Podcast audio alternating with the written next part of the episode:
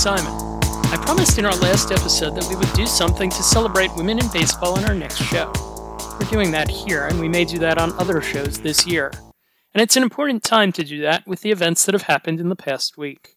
Today we spotlight one woman working in pro baseball who offers both great perspective and great advice for us all to consider.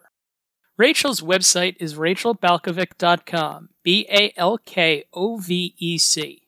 I also recommend checking out her Instagram and the other podcasts she's done. They were both prominent sources for this interview. In early January, the Boston Red Sox announced the hiring of Bianca Smith as a minor league hitting coach. She'll be the first black woman coaching in professional baseball. She'll join a small group of women currently coaching in the pro baseball ranks. One of those is Rachel Balkovec, a minor league hitting coach with the New York Yankees. Rachel has traveled all over the world in her coaching career. Prior to coaching with the Yankees, she'd worked in nine countries in a year's time. She was the first woman to work as a full time strength and conditioning coach in pro baseball. She's done so in the minor league organizations for three teams. She was all set to begin working as a hitting coach when COVID hit. Now she's in Australia with the Sydney Blue Sox, who are trying to get in a winter season while dealing with coronavirus. Thank you for joining us. First of all, how's Australia? Oh, I love it here. Oh my gosh, if I was uh if my work wasn't in the states, I would live in Sydney easily. All right, so you tell very comprehensive stories rather succinctly on Instagram, and there's a couple of themes to them. One of them is about showing up and making the most of opportunities. With that, uh, explain to us, first of all, how you came to be in Australia. Yeah, so this year, basically, obviously, you know, everyone's at home and the Yankees are the same. So we were doing all kinds of Zoom calls uh, with our departments, trying to basically do what we could to continue to develop our system and our philosophy and our and our organization and move forward even during this time. So uh, each department was holding different calls, and one of the calls was catching calls for our department with catching. And I, my entire career, I'm just always curious to learn kind of a bird's eye view and get a big uh, general perspective, I would say, on what's going on um, in the organization. So I joined every single catching call. And in the process of that, I was a part of a conversation one day, and one of the catching coaches said, Hey, do we want to send any players over to Australia? Because one of my best friends is a manager there for one of the teams for the winter the winter league, and my ears kind of perked up. So I said, "Hey, players are great, but what about coaches? You know, what, what can I do? Because I need to be in an environment where I'm consistently working hands on with players every day. Um, I don't have the luxury of like, I don't have 10 years of hitting coaching experience to stand on. So I asked him and he, he linked me up with the manager here, and here I am in Sydney. All right, baseball is a universal language. You are dealing, uh, I would imagine, primarily with English speaking players in Australia. You've certainly coached uh, players who speak multiple languages. Um, what has Australia been like to coach in, and how does it compare to some of the other countries that you've worked in? It's very westernized, so it's I wouldn't say it's much different from the states. Definitely, the talent level is probably a bit lower here, simply based off of the fact that we're talking about the entire country has 20 million people, which is you know the size of Arizona. So the talent pool is much smaller. The sport is much smaller here. Cricket and rugby are much bigger. Um, so you know it's it's a little different in that way, but obviously, like I've spent a lot of time in the Dominican Republic, and so quite different from from well, it's the Dominican Republic is quite different from the United States and Australia. So in the Dominican, the players that we sign there are 16, and so they're coming from they a lot of them don't finish high school, and also they're coming from third world countries. They're coming from a lot of times single parent homes, and so there's quite a few different socioeconomic differences between the players in the states and in the Dominican, and so great kids. In fact, it's one of my favorite things to do is work with our young Latin American players, but also, you know, there's just some challenges there. So quite different from the athletes that I'm working with who are young Latin players in baseball uh, in Australia, but pretty similar, I, I would say overall to the players in, in the States between Australia and United States. So it's just adding a layer of diversity to my perspective being here and seeing where these players come from and seeing the talent pool here and understanding really realistically from from my perspective and a scouting perspective uh, what's available here in australia that we could be sourcing to the united states is there an australian custom that you've had to get acclimated to that was particularly i guess interesting in some way to get acclimated to driving on the left side of the road this is one of the things um, just it's just like anything else i think it's funny getting lost. You know, I've moved quite a few times in my career and I'm just lost all the time, but now I'm lost and I'm on the opposite side of the road. So that's been quite an adjustment. So while you're in Australia, the work of baseball and sports goes on. Kim Ng is signing free agents with the Marlins as their GM. I mentioned Bianca Smith hired out of Division Three Carroll University and a couple of MLB internships. The Memphis Grizzlies hired MIT's women's head coach Sonia Raman as an assistant coach. Gregg Popovich gets ejected from a game. Becky Hammon takes over as head coach of the Spurs. The NFL announces that there will be a female official working at the Super Bowl, and this interview takes place on a day in which Kamala Harris is sworn in as vice president. And then you have something like what happened with Jared Porter and the Mets, and we're reminded of what women have to deal with, and that the sports world has a long way to go. So, with all of that, where are we when it comes to women coaching men's sports? I just got the chills when you said that. You know, that whole line of just like you were going on a roll there, and then you know the the name Jared Porter comes up, and uh, I just there was a lot of conversation yesterday amongst my female, you know, my comrades, I guess you will, in baseball, and one of them was saying, "Oh, I can't believe this is happening," and I said, "Well, I can, you know, because I still deal with quite a few things on a regular basis, not necessarily within the organization I'm in." But just now as opposed to when I first got it in 2012, there was no social media. Now there's social media, so everyone can share their opinions. So we see more opinions. You know, we see we just it's out there, it's visible, and even the way that the news about Jared Porter got out, it's not in newspapers, it's retweeted thousands and thousands and thousands of times. So it's more obvious. And this is just like also with the with uh, George Floyd this year. It's like it's just more visible, and it's and it's like I think social media has almost brought about, this revival of understanding social issues that are present because there's no hiding it. It's not on the back page of some newspaper. It's it's just seen so widely. So I think that as far as we've come, I I viscerally, personally understand how far we have to go because of some of the things that I encounter daily. You know, whether that's on social media or in person, but definitely on social media and definitely through you know tech outlets where just recently I had a current major league player get my phone number and text me and uh, say some not nice things about what I'm putting out on social media and how I should stop complaining and keep my mouth shut and stay below, you know, fly under the radar. And that's a real thing that I deal with personally. I would never share names or whatever because of how far we've come. So those instances still are the minority, even though it's painfully obvious that there's it's still happening. And it is happening quite a bit. I mean that story i think that was about something that happened four or five years ago. And everyone's saying well why did she say something? Why did she say something? And it's like well because you you lose your job. You know so especially things that happened early in my career i could have gone to hr god a hundred times now. But i never do because i wouldn't be here and then I wouldn't have the opportunity for myself, but I also wouldn't be opening up doors for other women. So, as much as I, I don't want to sound, I do want to be very clear. The negative experiences make up 5% of my life. The positive experiences and support that I've seen from players and coaches and my bosses and whatever, that's 95%. And that's the part that I choose to focus on personally when I ask myself, is this worth it? That 5% can be massively painful and emotionally difficult but I just choose to go, okay, that is the minority. It's still there. And it's hard. And especially when, I mean, God, that poor woman, that, that has to be an outlier situation. I can safely say I've never experienced anything like that blatant or that horrific, but it does happen. And the fact that it took four or five years for this to surface tells you how deep it is and how many things get let go and aren't talked about and never make it to the media because even that instance took four or five years to get out to the public. Like that's a massive. I mean, the 62 or whatever it was unanswered text messages. You're like that is blatantly harassment, and the images that is so blatant. But what about the the five text messages? What about the slight, the the microaggressions that happen all the time that just never get reported? You know, what about those things? So I think that it's just just as George Floyd and and the BLM movement that happened this year. It's just bringing light to the fact that, yeah, it's still going on. It, it's probably just hidden more because people know the repercussions now.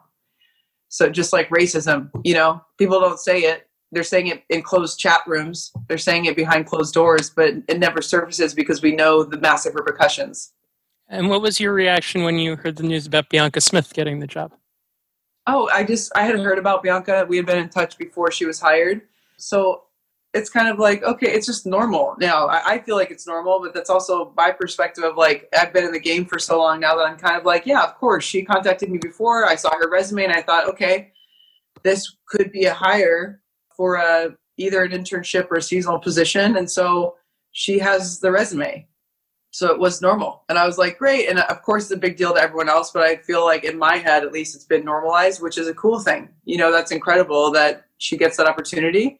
I don't know, but I hope even if it was 5%, I hope that I was part of, you know, helping that, even if it was her feeling like she could do it and keep continuing to apply for jobs or the organization going, oh, well, look, they hired Rachel and Alyssa and Rachel Folden and all these other women. Why can't we hire Bianca? So, yeah, I hope that would be incredible. That's an honor. One thing that I've noticed about reading and listening to your podcasts about your coaching is you, you bring this up regularly. You have a way of connecting with people. I see that, for example, with with Sydney, you were friendly with Manny Ramirez, who's part of the team mm-hmm. briefly.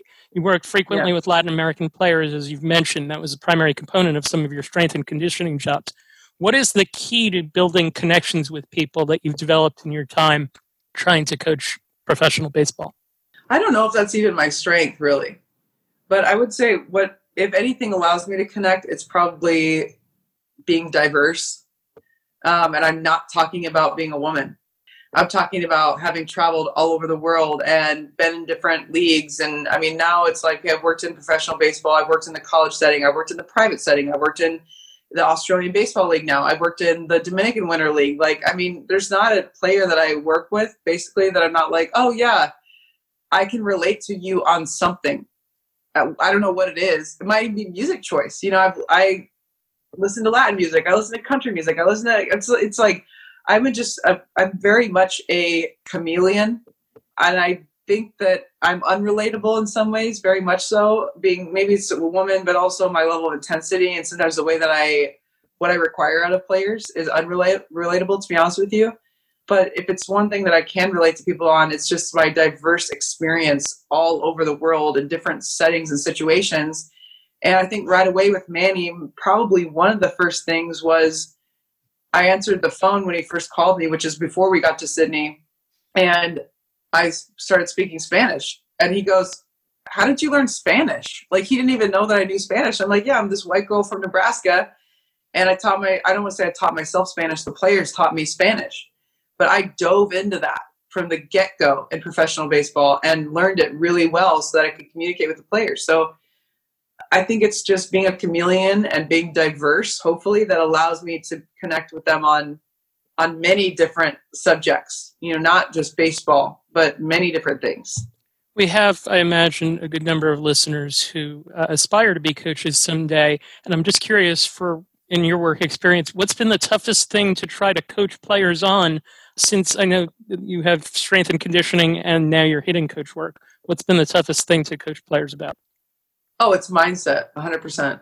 To co- coaching a mindset is always the most difficult thing but that's but that's human development. I always say like my passion is not baseball but my passion is human development. I just happen to do that in baseball. And human development is change. It's learning new things. It's pushing themselves. What even when they're good at something what okay you're great but what could you be better at? How can we attack that? And then that always involves some kind of uncomfortable process of change always. There are no exceptions to that. And so getting better involves being bad at something because you getting better involves changing which means you're bad at something first and then you get over that curve and you can improve. And so it's really always the mindset is the most difficult thing to change or to you know evolve in a person uh, from being comfortable with what they are good at to being really uncomfortable with what they are failing at now, you mentioned before the diversity of experiences that you've had. I know that you worked for Driveline too. We do a lot of analytic content on this podcast, and you've done some studies. Uh, I know I was reading uh, or listening to you talk about one study that you had done with uh, vision and and such. What what's your work? What's your current work in that area, and what are you most interested in learning more about in that area? Oh God, there's so much. It's like the new frontier, I would say. Uh, not vision in particular, because people are going to say, "Oh, vision training that's been around for decades and decades in sports," uh, but specifically uh, tracking eye movement for hitters. That's what I meant. So, uh, you know, you did your homework, but just for the audience listening, is eye tracking for hitters and just understanding that you know. I think the general concept is look I'm a I'm a person with a background in the body, right? Strength and conditioning, and that's part of why I was hired because my boss, the hitting coordinator for the New York Yankees right now, has a master's degree in exercise science. So he also has a background in the body and understanding mechanics. And so the swing actually, to me, it's not easy, and it definitely is not easy to change a swing. But that's actually the easier part of hitting. Whereas hitting a moving baseball, perception to action is the most difficult part so you could have a great swing, but if you're expecting a fastball, it's still going to be hard to hit a curveball. Like no matter what your swing looks like, you have, you can have the best swing in the, in the big leagues, but that doesn't matter if you can't hit a curveball. So then, how do you get people to actually train themselves to recognize what pitch it is earlier in the uh, ball flight? Which we're ta- now we're we're talking about 10 milliseconds, making uh, the difference between hitting it foul to to the left field side and hitting it foul to the right field side. That's 10 milliseconds.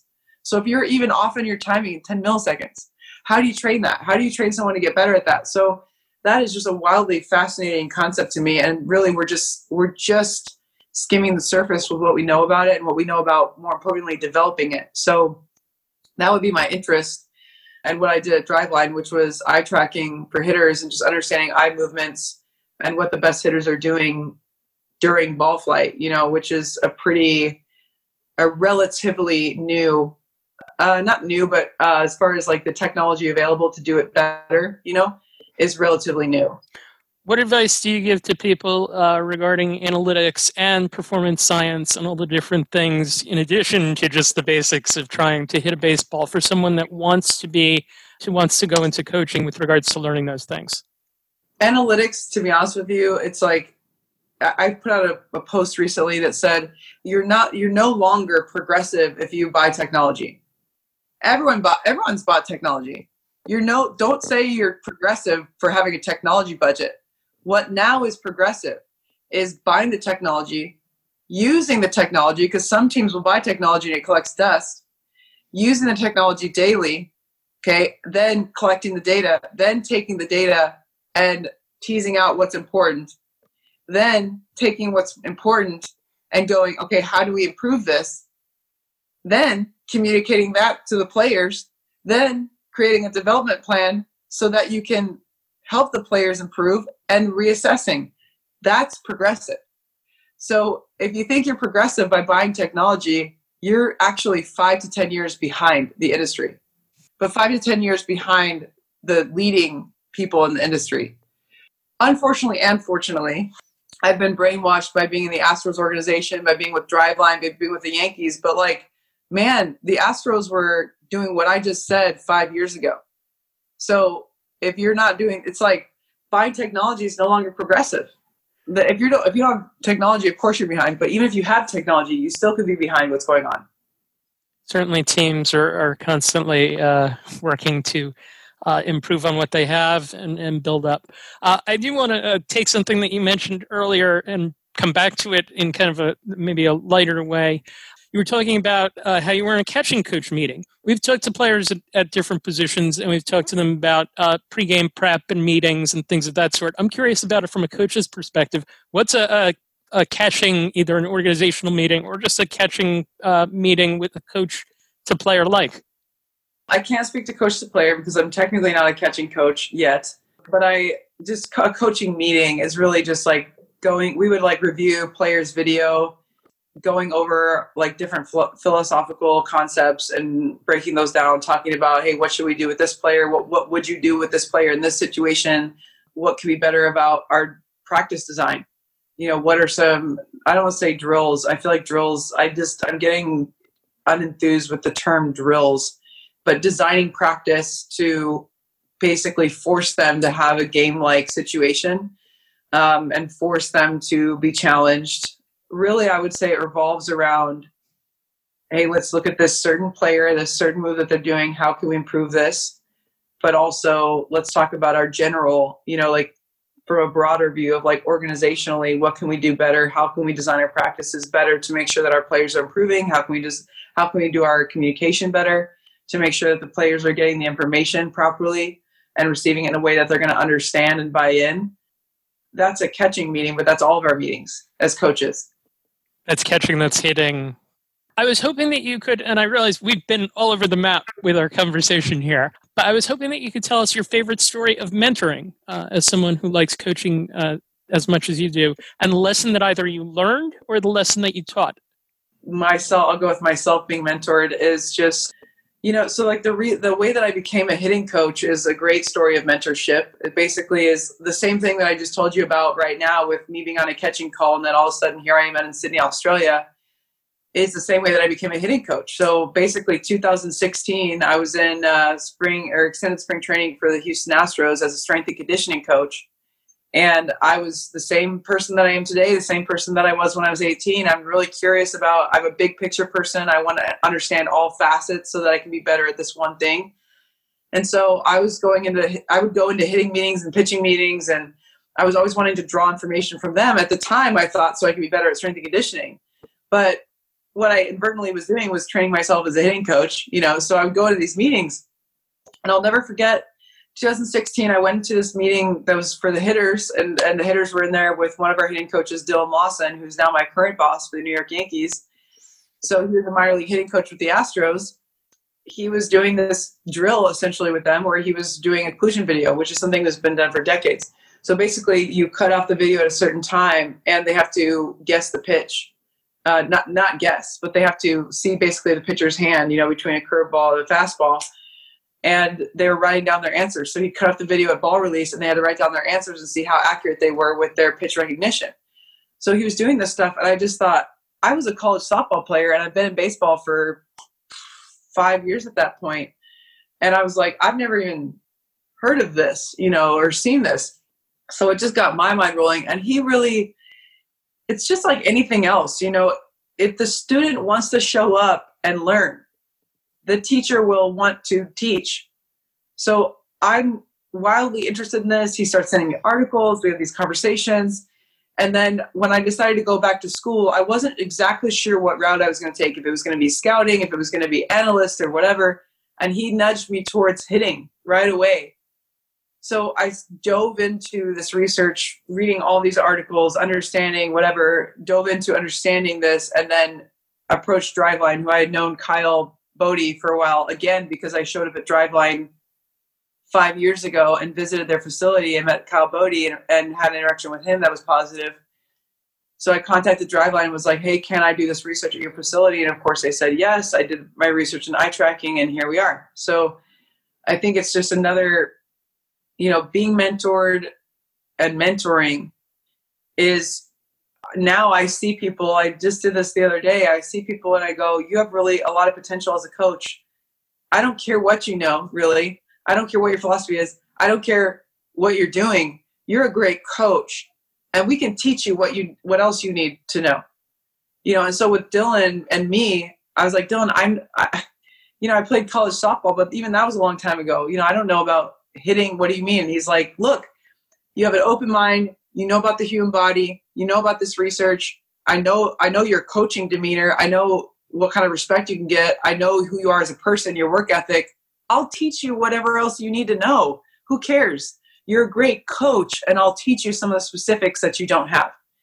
So i think seeing the raw material as a mentor and going i see what's there. I see the potential. I think a lot of people see what is and he saw and I see as a mentor what can be. I see people's potential and go, okay, yeah, whatever. You don't know a little bit of stuff. Okay, I'll teach you that. But you have the intangibles that I can't teach. So I think just from that perspective, uh, from the mentor, but the mentee, it's like just show up, insert yourself into situations where you're not getting paid. Maybe you don't belong there. Maybe you don't see the direct correlation. Just show up, make sure you're in the room so you can at least hear the conversations at the very least and at the most you never know you never know what could happen i mean look at me and that's just from like basically putting myself in rooms where i don't belong to be honest with you A great story and great advice, uh, certainly as well. Uh, last question for you. You're someone for whom uh, it seems to be all about perspective and the idea that if you can get through 2020, I saw this again quoting your Instagram, you've gained immeasurable skills. What do you want 2021 to be like for you from a baseball perspective? Yeah, I want to have a normal year. You know, I, I'll take any year. This year, this past year has been phenomenal for me. And when I say that, I've heard a couple people kind of chirp back, and a couple people wrote me messages and said, "Well, it's easy for you to say you're working for the Yankees." Guess what? The Yankees furloughed us for several months. You know, so it's not like my life is this charmed life, and I didn't experience any issues this year. And by the way, that's public information, so I'm not. You could have googled that. I'm not sharing anything really that personal, and I would share it anyway if it was personal. You know, I this year wasn't fluff and easy for me necessarily. I just choose. I choose, no matter what the situation, to find a way to get something out of it.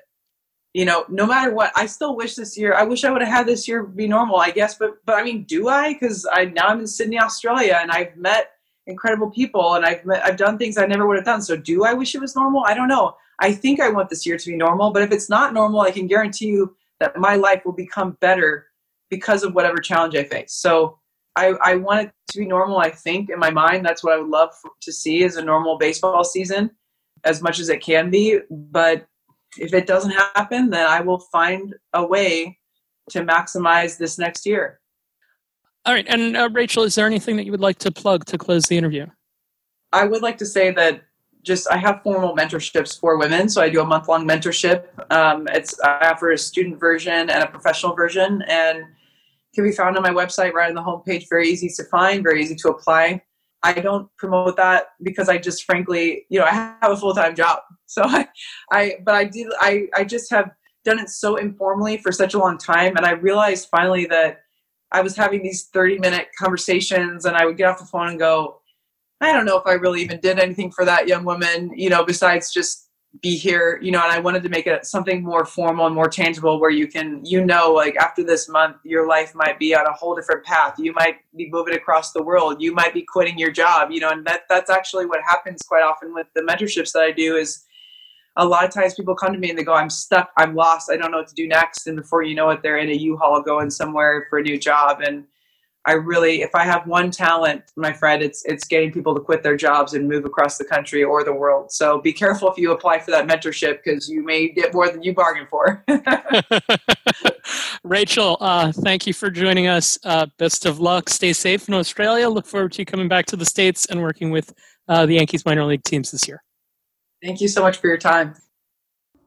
The 2021 edition of the Bill James Handbook is available for order from actasports.com. This year's book features lots of great insights. Bill invented a new stat to measure game score for batters. We look at the impact of the rule changes made in this shortened season and the weird stats that a short year creates. Speaking of stats, we've got lots of them career and year by year totals for every major leaguer, plus deep dives into defensive runs saved, RBI percentages, shifts, the Hall of Fame, and more. Plus, the first set of hitter and pitcher projections for the 2021 season. That's the Bill James Handbook 2021 edition, available at actasports.com, where you can get 10% off and free shipping. Order today. And this wraps up the Sports Info Solutions Baseball Podcast.